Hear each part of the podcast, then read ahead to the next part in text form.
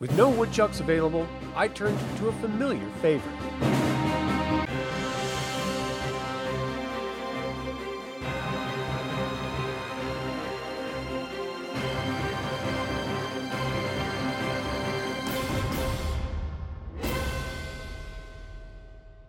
Today I'm making Tika's stewed woodchuck from Tika's cookbook in Leaves from the Inn of the Last Home.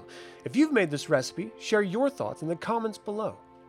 This recipe asks for 15 to 20 pounds of woodchuck. I'm in a household of three people, and that is way too much food, so I halved it. The recipe calls for one woodchuck cleaned, baking soda, two pinches rosemary, two pinches thyme, two pinches oregano, three juniper berries, three large red potatoes, four carrots, two parsnips, three medium onions, a palm full of parsley, and a sprig of celery leaves. After cutting down on the ingredients, as I'm only using six pounds of pork ribs, I skipped the first portion of this recipe, which was to cook the woodchuck with baking soda to remove the fat.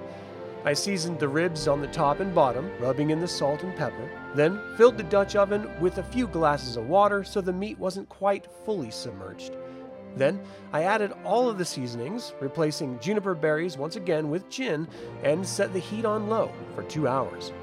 Also, less time than suggested as the amount of meat is half. I checked the ribs every 30 ish minutes to baste it with water and seasoning.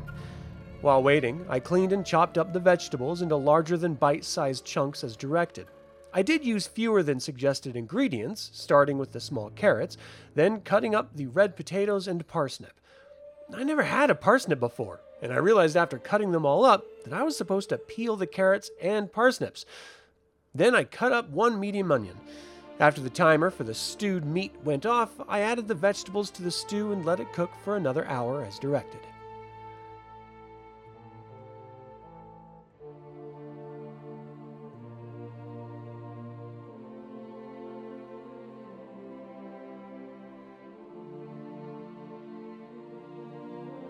After an hour, I removed the ribs and removed the meat from the bones. My dogs will enjoy these bones much more than my family will.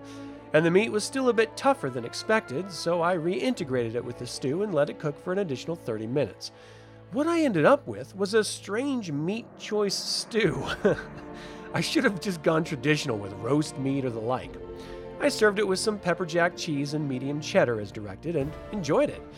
I imagine woodchuck being even more tender, but I have no basis of comparison, having never eaten woodchuck before. This is a liquidy, delicious stew, though if I'm honest, not as good as past stews from this recipe book. I will probably never make this recipe again. Thank you for tuning in to this Dragonlance recipe episode. This has been Adam with Dragonlance Sog, and until next time, mhath!